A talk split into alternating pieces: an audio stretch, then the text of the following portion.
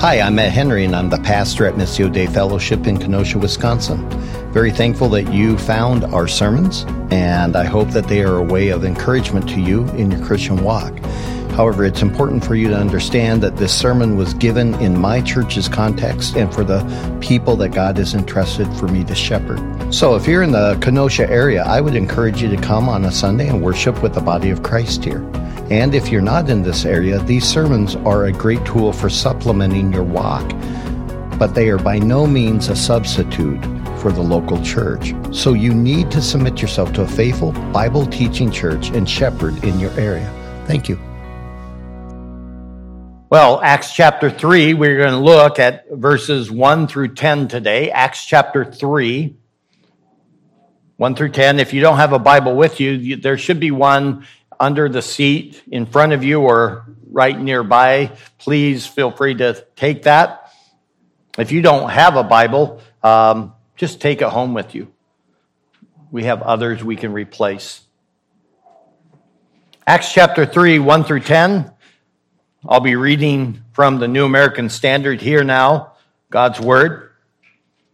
Now, Peter and John were going up to the temple at the ninth hour, the hour of prayer, and a certain man who had been lame from his mother's womb was being carried along, whom they used to set down every day at the gate of the temple, which is called Beautiful, in order to beg alms of those who were entering the temple.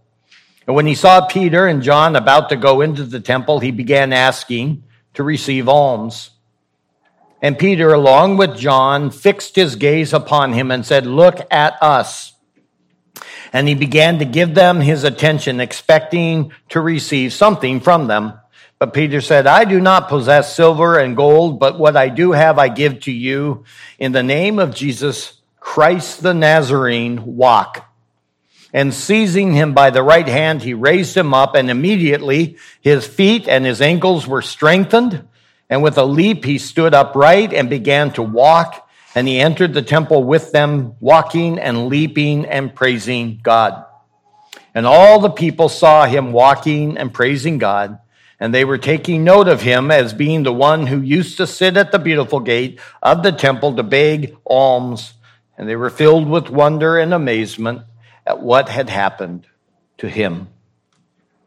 Now, by way of background, we saw already in Acts chapter 1 and 2 the ascension of Jesus Christ, the coming of the Holy Spirit, and the birth of the church in those two chapters. They function as one unit. The book of Acts is broken into multiple units, and each one emphasizing certain key points. And we, what we have today is a new unit, a new section of Acts that begins here in Acts chapter 3 and extends all the way into the early part of Acts chapter 8. And in this section, there are seven specific episodes or pericopes, if you want to be fancy, uh, that Luke gives to us that he chose to make a point or multiple points, however you wish to look at that. What we want to do is ask ourselves why Luke chose these stories. Why does he have this story? And why does he record this sermon? And why does he record what's going to happen in chapters four, five, six, and seven? This is very important for you to begin to learn to do. The very first episode here actually involves the healing of this lame man and what follows. In this, we have the healing of the lame man in the verses 1 through 10 that we just read and what we will look at. Then we have the response by the people in verse 11. And then from 12 down to the end of the chapter, we have the proclamation of the gospel by Peter, which is simply the gospel sermon. So, with that in mind, Luke had just referred to something in Acts chapter 2 at the very end that I made mention of in my sermon last time. He had talked about the fact that there was a great awe, or better translation perhaps, fear among the people in Jerusalem. And the reason that they were filled with fear was because they were experiencing all of these signs and wonders done by the apostles. Not done by everybody, but the apostles themselves were performing these and it resulted in a sense of fear because something great and big and strange was happening before the very eyes of all of these people. And so with that, they were experiencing it, they were seeing it, all this was happening around Jerusalem, but specifically in and around the temple. Now, what you have is him now giving us an example of what he just described. This is the way Luke writes, and for some of you, you may not care, but for some of you, you will find this to be helpful. Luke has a way of writing where he will mention something casually and very broadly and then develop it later on in a chapter or two from where he first made mention. One of the things he loves to do is mention a person and then one or two chapters later, he begins to deal with that person. And an example of that would be Saul, where you will find him mentioned in Acts chapter 7, and he's holding the cloaks of those who are going to stone to death, Stephen, who is the first martyr. And then you very shortly after that, you now find Saul, who then became Paul, being converted to Jesus Christ. So understand that what he did in Acts chapter 2 is just simply talk about these signs and wonders, but doesn't describe them. And now, right away in chapter 3, he begins to describe it. It's a happy story. It's an amazing story, frankly, but it is also something that sets up the rest of this section. So we don't want to get so caught up in the story of this man being healed as much as we want to understand that it is a vehicle used by Luke and the Holy Spirit to lead us into what follows. And that's what we will deal with in the coming sermon. Perhaps two. In other words, the healing of this man is not the point. I already said this once, but I'll say it again. Miracles that become commonplace no longer are miracles. For it to be a miracle, it requires it to be rare and unique and shocking and, and, and awe inspiring. But as you know, none of you thinks that the sunrise and sunset is a miracle because you see it every single day. It's just part of the day. But in fact, incredible things are occurring just for the fact that we are, just so that we can witness what we call the sunrise and sunset. They're not miraculous in our minds, but if we were to see them for the very first time, we would call them miraculous. In the same way, we tend to be a people who are always looking for it, and there's this disgusting, broken, twisted segment of the Christian, at least external Christian faith, that does nothing but emphasize the need and the, uh, uh, and the idea that miracles ought to be commonplace. And I use very strong language there, and I do it on purpose because I believe that in, in, in truly believe that it is a deadly and destructive idea. The number of people who spend their whole life pursuing the supernatural. There's a movement within Kenosha called the naturally supernatural that we ought to bring the supernatural into our common days. It should become commonplace in our days. And the moment that you do that, it, you no longer make it supernatural. No longer are you seeing these unique workings of God because now everything becomes a miracle and everybody's claiming a word from the Lord and everyone has a dream that they think God gave them and on and on. But the one thing that diminishes in every one of these types of activities is the centrality of the word of God.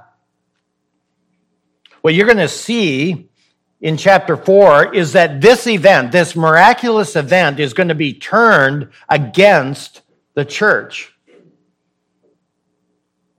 It's actually going to become part of the basis for the attack on the church. So remember, I said in my last sermon, the marks of a not normal church, that the things that we talked about at the end of Acts chapter 2 are not normal for the church. We shouldn't expect them to be how things function. It was a unique time with unique situation going on.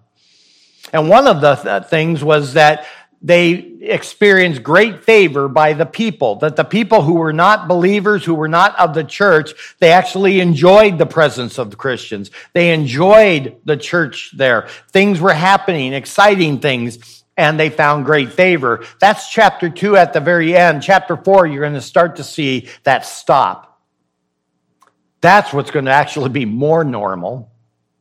And so in this story, we see a miraculous healing, but it's not the point. So here's what you want to learn to do when you're in the book of Acts. You want to learn to ask, why is this story here? Remember, we have uh, post it notes that we scrawl something and then throw it away. We have so much paper that we don't know what to do with the paper, and we're always promising that we're going to reduce paper, but we always seem to increase paper, right? Paper is common, it's cheap, it's of no importance. Back then, it was very difficult to have papyrus, which was a different form, but functioned like paper. It was expensive, it was hard to come by. Most people couldn't even write. And so you had professional writers that would sit in the marketplace. And when you needed to have something written, you would actually pay them and they would write for you what needed to be written. Luke was a trained man and um, a wise man and a godly man. He knew how to write, but he also had a limited amount of space. So why did he choose this story? Why does he choose any story in the book of Acts? That's what you want to ask. It's not like you and I in high school where we have an essay and we have to have a thousand words minimum, right? And you keep hitting word count, word count. And you're like, ah, I need 12 more words. And you go to your friend, the thesaurus, and you start blowing smoke right and left because you got to get a thousand words. And that's all you do. 1,000, bam, send. I am done. You don't care. Picture that you have to put X amount and they give you one sheet of paper. And that's it. And you have got to be able to state fully your argument on one sheet of paper, no more and no less. That's the situation you have here. So, why is this story here? And the reason is because he is showing to us the authority of the apostles. A lot of you don't argue over that, but that's why it's there, and it's important that you understand that's why it's there. It requires us to grasp what is an apostle, and once you know that, then you know why Luke has this little story here. An apostle simply means one who is sent. That's all it means. And it, ha- it can just mean a sent one, but it also takes on a, a title, a term, somebody who is an apostle. He is an ambassador and a herald. But it's very important for you to understand that an apostle is not there to speak his words. An apostle is there to speak the words of him who sent him. Very important that you understand that. So, do these men who are claiming to be sent have the authority to speak on behalf of the one who sent them? Let me make it more blunt do these men who claim to be apostles of Jesus Christ have the authority to speak for Jesus Christ? How do you know? And the way you know is through these signs and wonders that in the early part of the ministry, when they were just starting, they were doing with great frequency. And so, in the process of that, they display, display the actual authority that they are Christ's ambassadors. Because why? Well, because they are a continuation of the ministry of Jesus Christ. The key function of the apostle is not signs and wonders at all. The key function of the apostle is to serve as a witness. Go back to chapter one, and we'll just look quickly at some verses.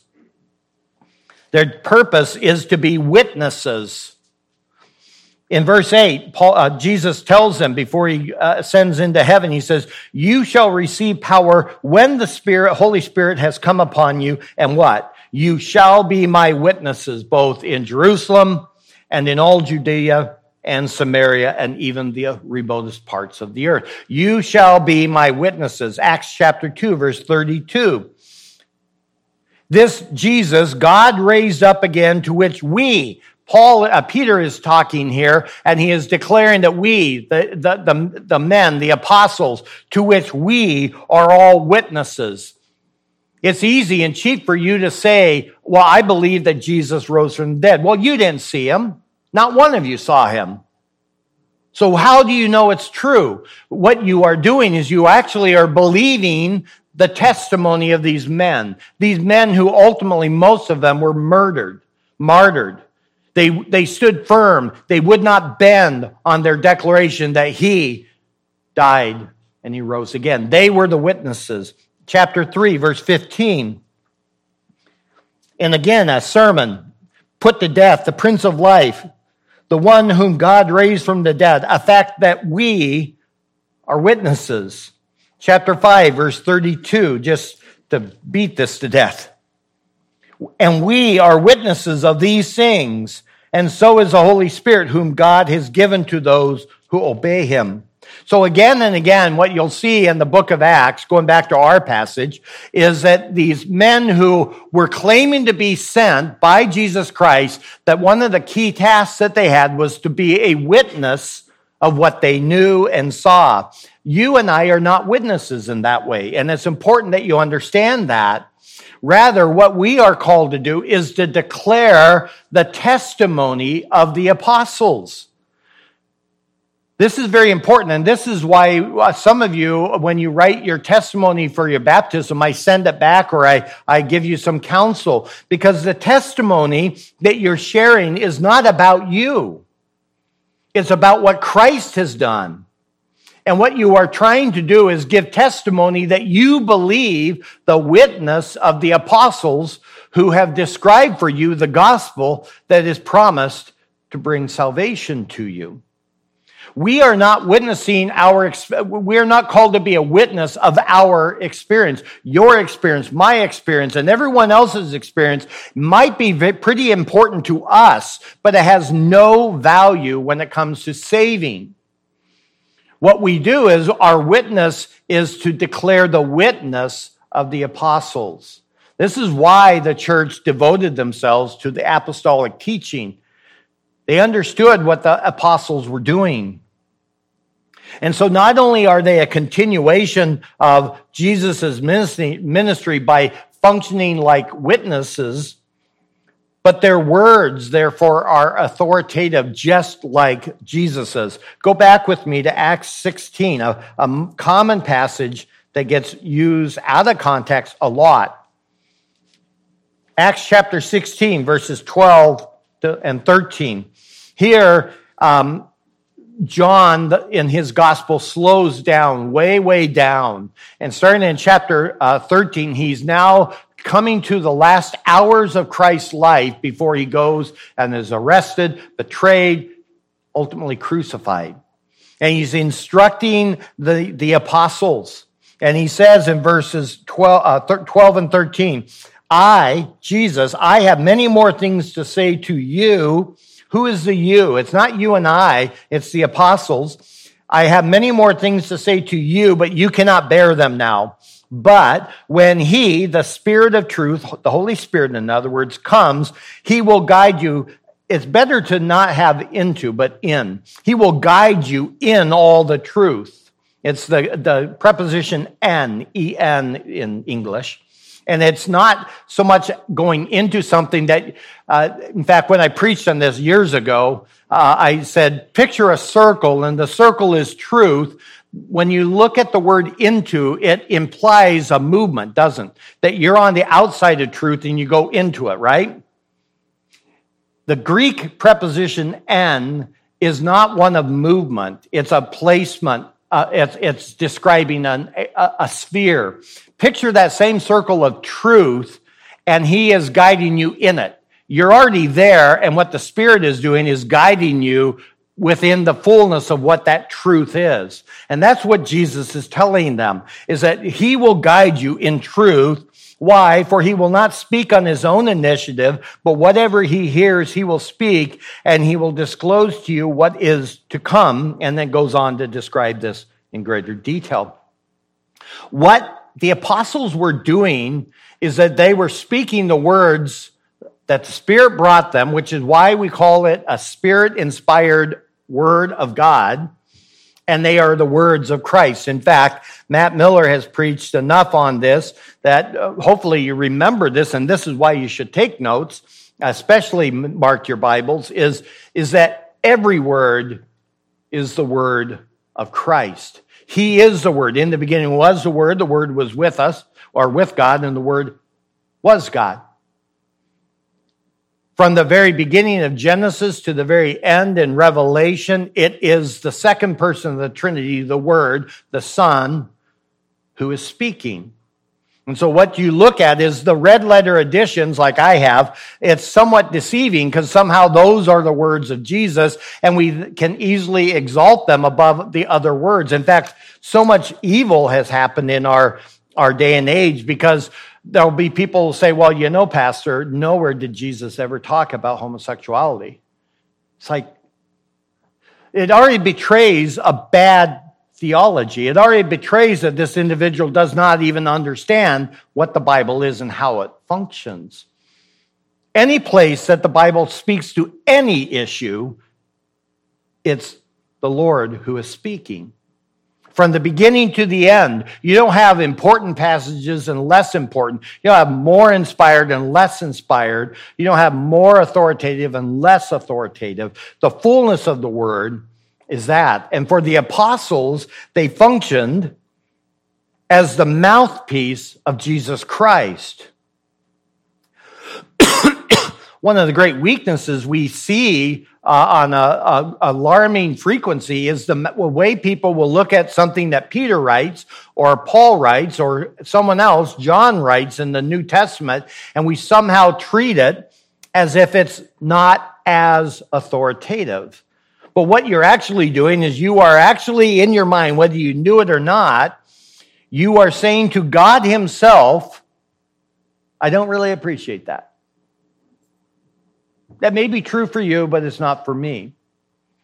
The reality is, from the beginning to the very end, it is all the Word of God and is to be obeyed and received as the Word of God.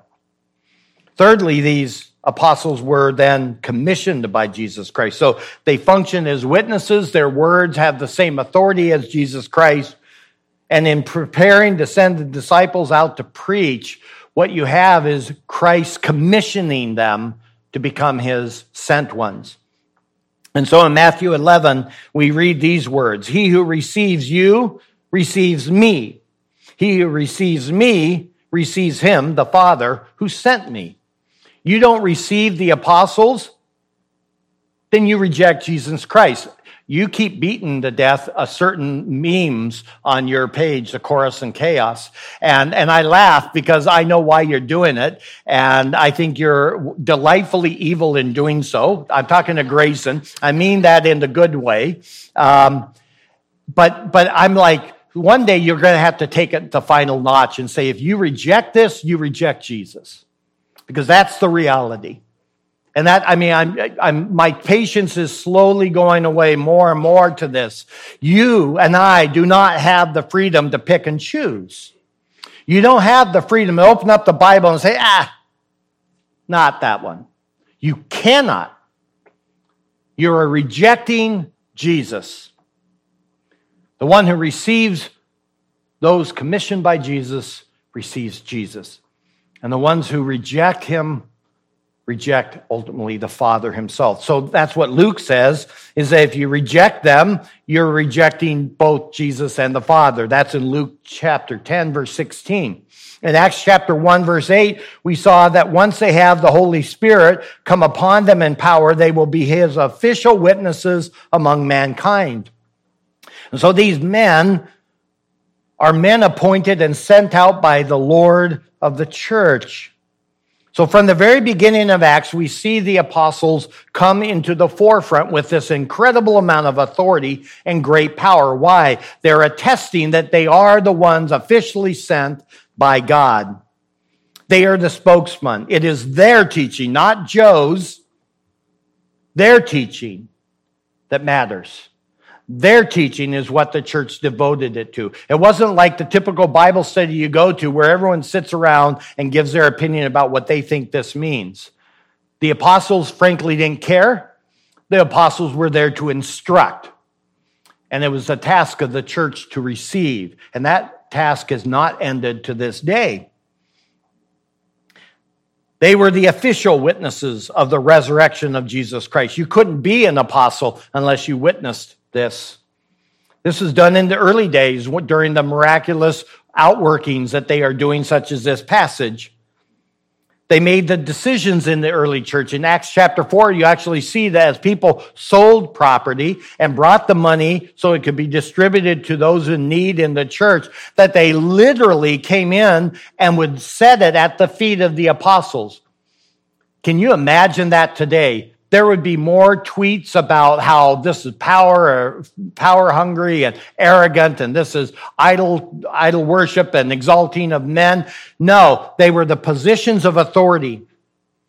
And the early church understood that they were giving this money putting it at their feet. They were submitting it to these apostles not because they were on a power trip but because they represented their lord in the beginning, we'll see that the religious and political leaders began to attack them. Why? Because they knew who the leaders of this movement were, and therefore they went right at them. And they were even the ones who would investigate the claims that people were coming to faith in lands that they did not expect. When they heard that Gentiles, anyone who's not a Jew, were coming to faith in this, in, in, through the gospel in Jesus Christ, they were the ones that said, we need to make sure this is true. Why? Because they are the official authority. But in all of this, what they would do is perform signs and miracles, all of it designed to attest to their authority. And really, all they're doing there is just following the example of Jesus, right? Listen to what uh, the Bible says here in John chapter 3, the Pharisee Nicodemus came to him at nighttime and he says, Look, we know that you have come from God as a teacher. Why? Why does he know that?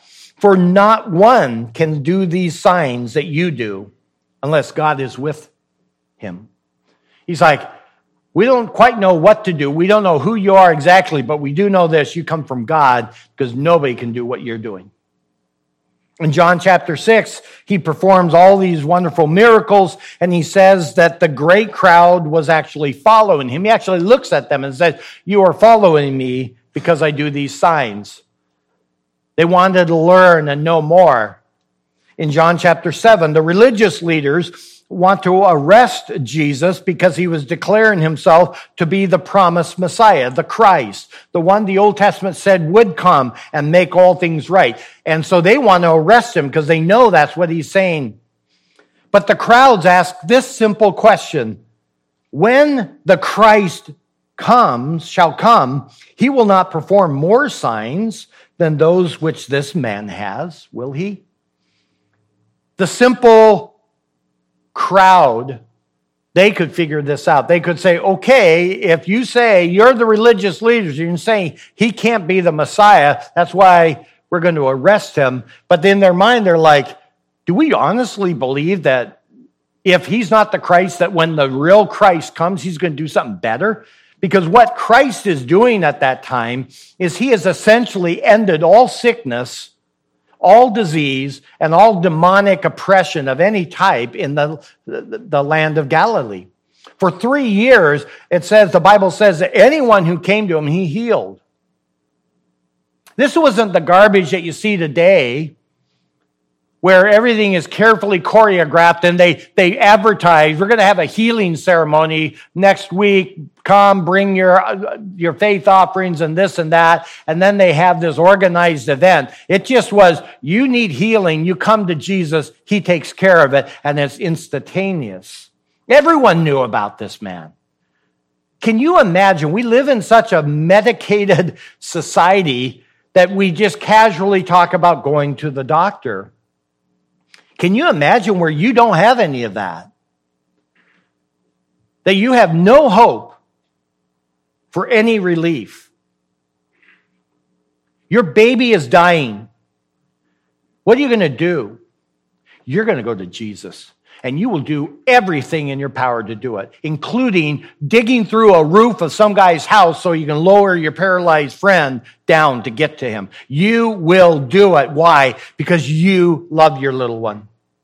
Your favorite beloved grandmother is sick and weak. You would pick her up and you would carry her on your back. I don't care how far it is, you would take her because this one is not a charlatan. This one is not a fraud. This one, everybody gets healed. And that's what Christ was doing. It actually continues all the way up to when Jesus is arrested, beaten, and crucified. Why? Because these miracles, as good as they are, don't change the heart. They will never change unbelief. Signs and miracles will affirm, but they do not prove to a person he is true. Look backwards, if you can, to John 10. John 10, 24 to 32.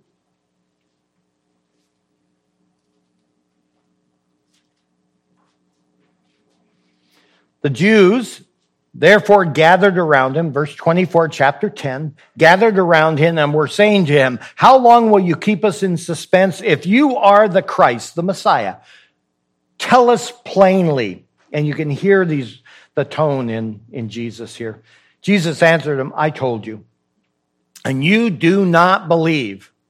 The works that I do in my Father's name, these bear witness of me. But you do not believe. Why? Because you're not of my sheep. That's your problem. It has nothing to do with my works or my words. The reality is that you don't belong to me. My sheep hear my voice. I know them. They follow me. And I give eternal life to them, and they shall never perish, and no one shall snatch them out of my hand. My Father who has given them to me is greater than all, and no one is able to snatch them out of the Father's hand. I and the Father are one. So what does he do? He, he preaches the word to them, and their reaction, the Jews took up stones again to stone him. And Jesus answered them, I showed you many good works from the Father. For which of them are you stoning me? Bam, that's brutal. He did the works. They attested as to what and who he was and is. But in the end, they didn't change anybody's heart, but they were never intended to change anyone's heart. Any of you in this room right now, if you are still thinking in your mind that what we need is something special, you know, how, how many times have you said this? Wow, pray for my aunt. She was in a horrible car wreck, and, and maybe God will use this to get her attention. That's bad theology.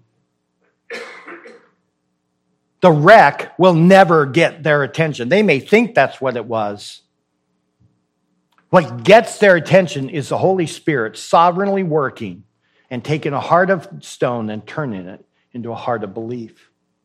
That's what happened to every one of you here who is in Christ.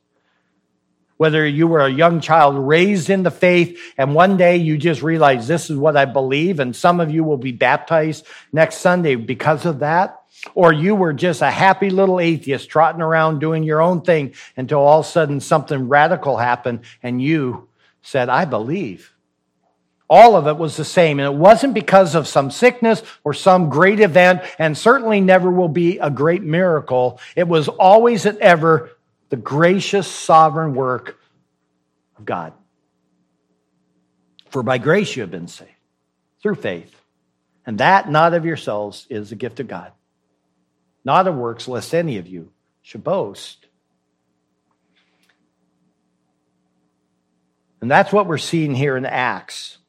Jesus commissions them as apostles, and in chapter 2, we find them doing all these miraculous things. Now we see one in specific with the healing of this lame man, but it's not for their own sake, it's not for their purpose, it's certainly not so they can make bank, but in the name or the authority of Jesus Christ. And what you will find is that these very works that they do will then be used to attack them. Now, why? Why? Because what they do after they perform these works matters. They preach, they speak the truth. And the next thing you'll read is what happens in chapter 4. Look at verses 1 through 3. And as they were speaking to the people, the priests and the captain of the temple guard and the Sadducees came upon them, being greatly disturbed. Why? Because they were teaching the people and proclaiming in Jesus the resurrection from the dead. And they laid, laid hands on them and put them in jail the next day, for it was already evening. Why? They just healed a lame man. Don't you want that to go on? Don't you want, don't you care about the, the needs of the people? No, because ultimately the truth is what offends. So understand that this whole story is here to establish the authority of the apostles. That's why it exists. As those who are true witnesses of Jesus the Messiah, they saw him die and they saw him raised from the dead. They are there to testify that Jesus is the true Messiah. We'll unfold that in the next time I come to you as the Lord wills. And it prepares them to hear the message preached. So what we want to do now, that was all introduction, um, is look at the text and we'll just let it all unfold because it's a very simple linear story. And I'll, I'll add a few things here and there to help you see what's going on and give some explanation. And then I'll bring it all together. First of all, we see that the temple in verse one, that they were going up to the temple at the ninth hour, the hour of prayer. Well, I want you just to take note of this because we're going to be dealing with this in the book of Hebrews, as if you, you come to that Bible study with me. They, they did not reject the temple and the life of the temple and the spiritual world of the temple, even though they now came to faith in Christ. Sometimes what you hear are people so demean that, that they, they fail to understand that that still existed and the spiritual life that would occur there was good. The ninth hour would have been 3 p.m. It was a regular time that the temple had where they would say, remember from last sermon, the prayers. They would say the prayers, the, the, the ordinary prayers, the ones that everyone would know by heart and they would recite. Peter and John are heading there because it's time for the prayers. And these are good prayers. They're biblical prayers. There's nothing wrong with these prayers. And they, as those who are believers in Jesus Christ, are there to pray. Why? Why do they not withdraw from the spiritual life of Israel? Well, because Israel still was and is God's people, his nation. And what the nation was supposed to be looking for was the Messiah, the Christ. That was what the Old Testament had promised them. They grew up learning about the Messiah and hoping in the Messiah that he would come. Well, who was it that they rejected? the Messiah. And that's what he's going to do in chapter three in the sermon is confront them with that fact. But they had not rejected Messiah. And so they are what some people call today a completed Jew. These were Jews who now believed that Jesus was, in fact, the true Messiah. And so for them, the spirit, the spiritual life and prayers attached to the temple didn't become bad. They just took on a more beautiful, fuller meaning.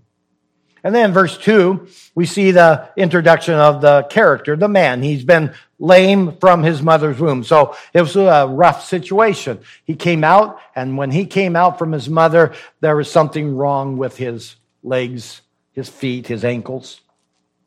He's a crippled man. He's being brought here most likely by the relatives.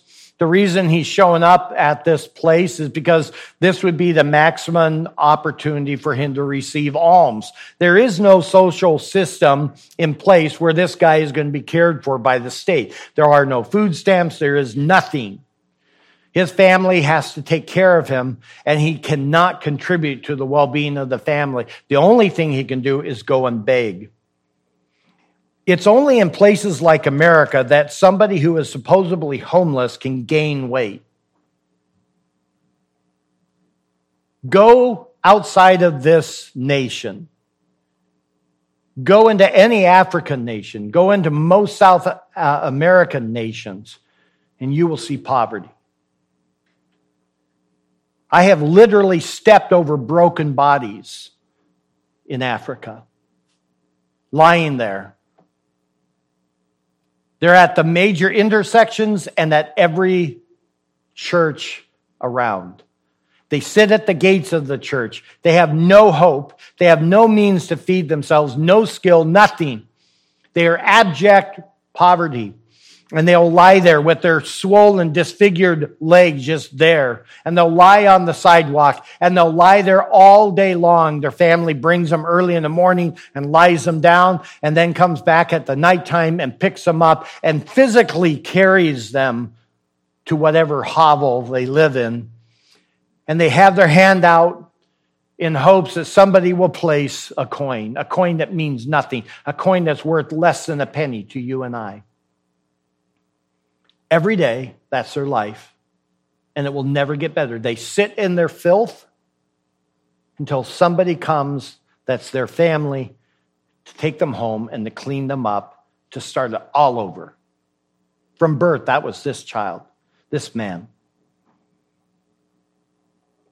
The people would view him as a weakling, an object of ridicule, of suspicion. In John chapter 9, we see the man born blind from birth. And the question that the disciples asked Jesus is very revealing because he said, they ask him, who sinned, him or his parents?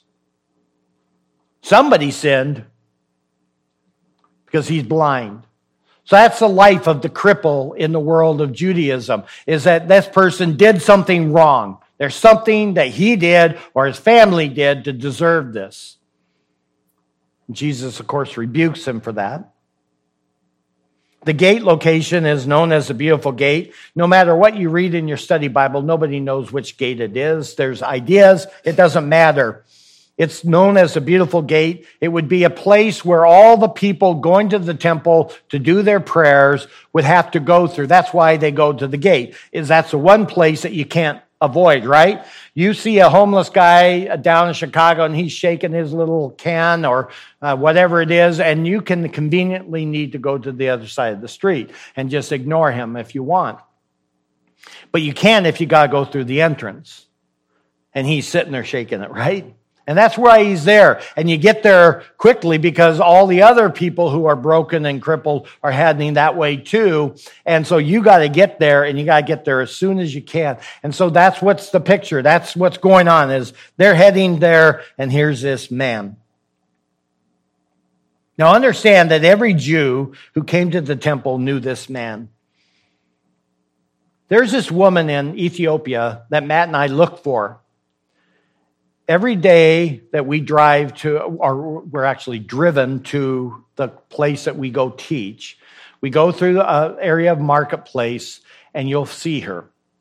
And the reason you'll see her, I've told you about her before, is that she has a truck tire that she cut into a, like a third and opened it up, and her body sits inside it. And then she ties it around herself because her, her body from the waist down is paralyzed and twisted. And then she has these two wooden blocks. This is her life. And, and, and so just understand if you come to me and you're complaining about your hangnail, I just don't feel bad for you. Um, it's like, go fix it. This woman has two wooden blocks and she can't go forward. She only can go backwards. And so she puts them on the ground and hitches herself along. That's why she's inside the tire so she doesn't wear her skin off. And she's in there hustling for money every single day. We see her every day. She, whatever she can do in any way to get something, that's her life. Everyone knows her. I know her, and I'm only there a few times a year. Everybody knows this woman. And that's what you have here is this, this man, everyone knows, there's no doubt about it. They all know his story. So in verses three through five, what we have is Peter and John look at him and they fix their gaze on him. They say, look at us. Now, if you know anything about begging, you, they're looking, but they're not looking. All they're seeing is just one more body. And that one more body has a potential of giving them something. And so the, the beggar is not really looking at them. He's, it's not like he's like, Hey, how you doing? Have a good day. Lord bless you. Nothing like that. He's just there existing with his hand out maybe saying something, and all of a sudden these two men stop and they say, Look at me. That's just weird already. That's already strange. That's out of the ordinary. They're forcing him to see them. And then he's going to say, Whoa, something's happening. Maybe I'm going to get a gift. Again, I can tell you that from experience. They see a white man in Africa and Ethiopia, and I, I'm richer than their wildest dream. I usually have in my pocket more than they will make in their entire lifetime, and I don't have that much in my pocket. And I, if, if I actually fix my gaze on somebody begging, they immediately change their posture. They immediately, because they're like, I'm going to get something. I'm going to get something. That's what's happening here. Look at me. He's engaging this person as a human, as somebody made in the image of God. Look at me. And then they crush him because he says, I don't have any silver and I don't have any gold. Now you can imagine you go up, I'm going to get some money and right back down. I don't have any money for you. But I do have this in the name of Jesus Christ, the Nazarene walk. He grabs his arm, pulls him up, and bam, it's done. Again, notice how absolutely complete this miracle is. It's not like the silly stuff you see today that's so wrong. It is immediate, it is total, and I mean total in the sense that this man who's never walked in his life knows how to walk. He even knows how to dance. There's no physical therapy now for the next several years as he learns to work these muscles. No, he's, he's good to go. You want to see a little picture of what it's going to be like in eternity? That's it. Where everything works perfectly. But it's all about the name of Jesus Christ, the Nazarene. Why? Why in this name? Well, I've told you in the past, so I'll say it quickly because it's not a magical formula, which is how it's used today, right? In the name of Jesus. They always have to do it that way, right? God. I'm right, right?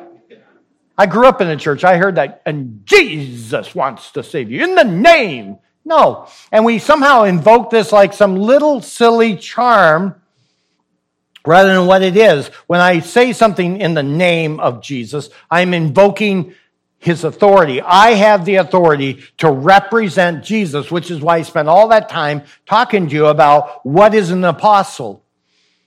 This is all about them showing themselves to be the apostles because it's not about them and their ministry. This is not their brand that they're trying to develop. They are here in the name of Jesus, and therefore what they're going to do is in the name of Jesus because it's in the authority of Jesus that they have the ability to do these things.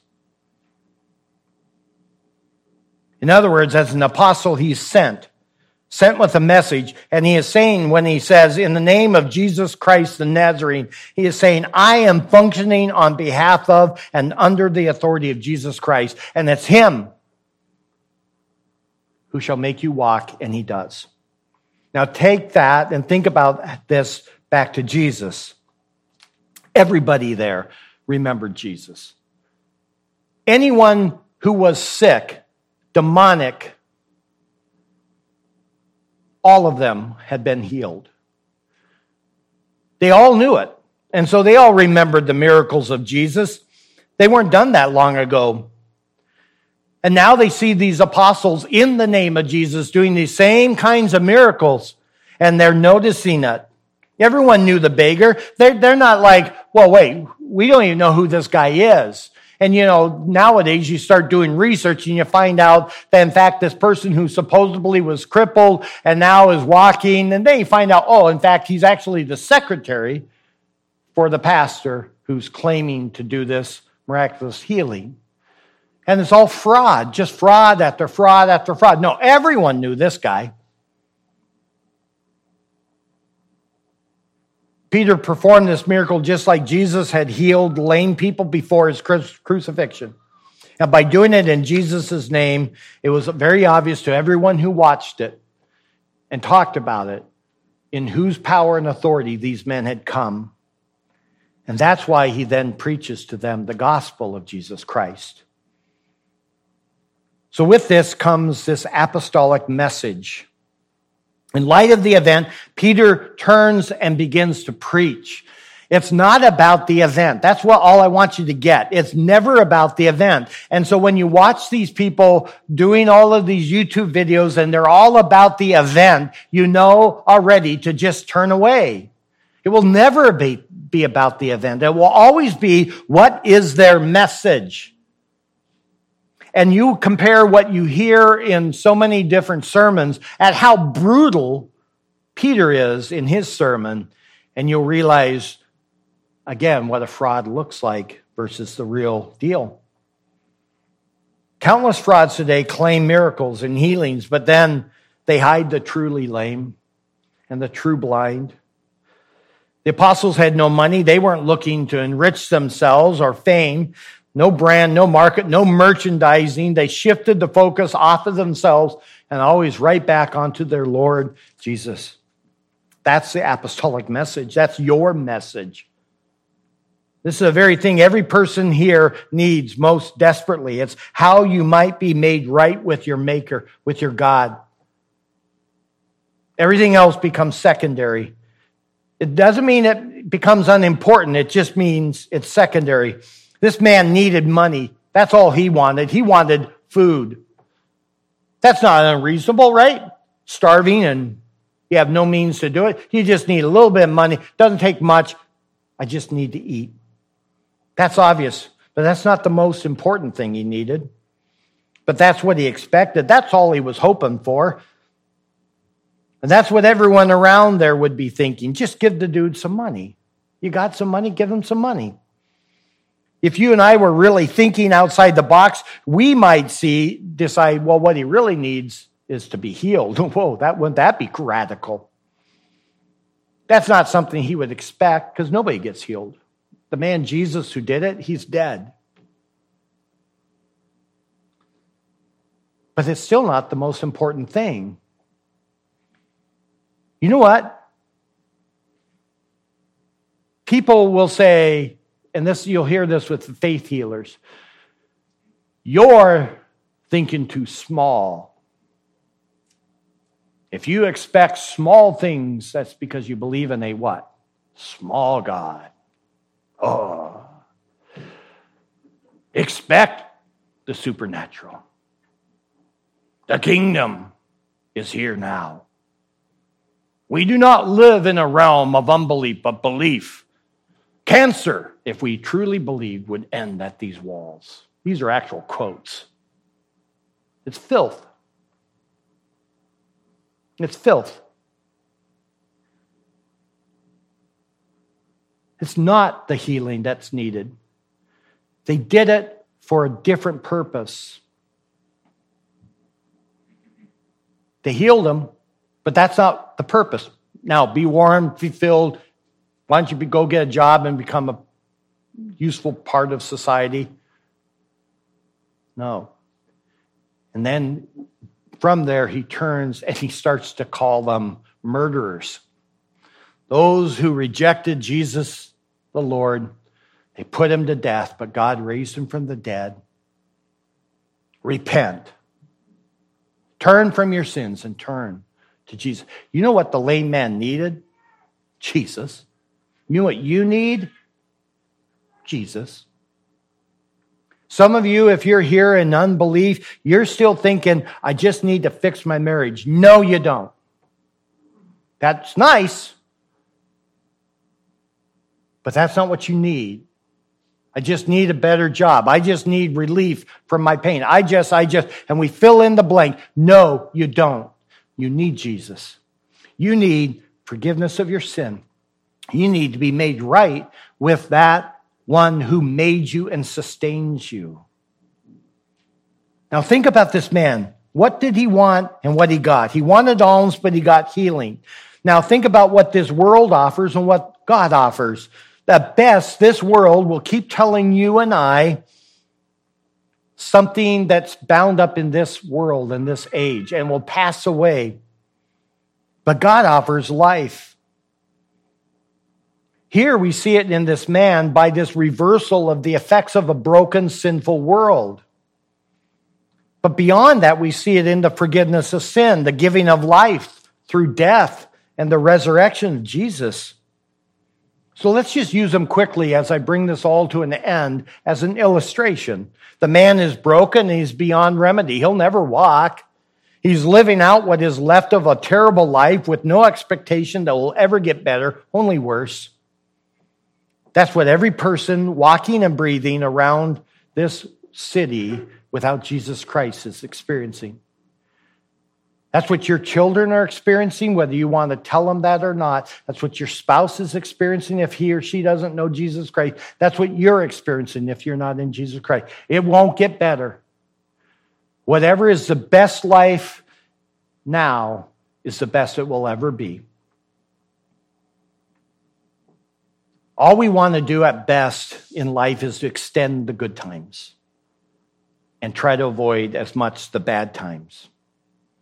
But we all head to the same thing death. As sinners who are rejecting God, we live a life under the dominion of sin. It rules our hearts and our desires. We fail, we rebel, we sin. Why? Because our nature is that way. At best, we try to reform our lives a little bit better than we were before. That's the best we can hope for. But in reality, we know what goes on in our heart. We still think thoughts that we are ashamed of or ought to be. We hope for relief. We even maybe get a little bit of relief, but it will never stick, never stays. We clean up the act on the outside, but still what remains hidden from everyone but God Himself is there.